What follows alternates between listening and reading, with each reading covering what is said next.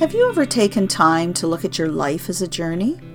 What if you were to ask yourself deep questions about the roads you took, the detours that came up, and all the adventures from the time you were born to where you are today? How would your journey look? Perhaps there were choices you made that seemed difficult at the time, but now, looking back, you can understand the lessons you gained from that experience. Are there words of advice you would give your younger self? Welcome to Life is a Journey, Detours Included.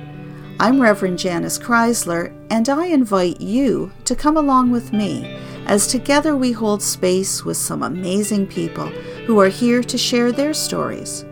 Their stories about their own life's journey and all the detours that led them to where and who they are today.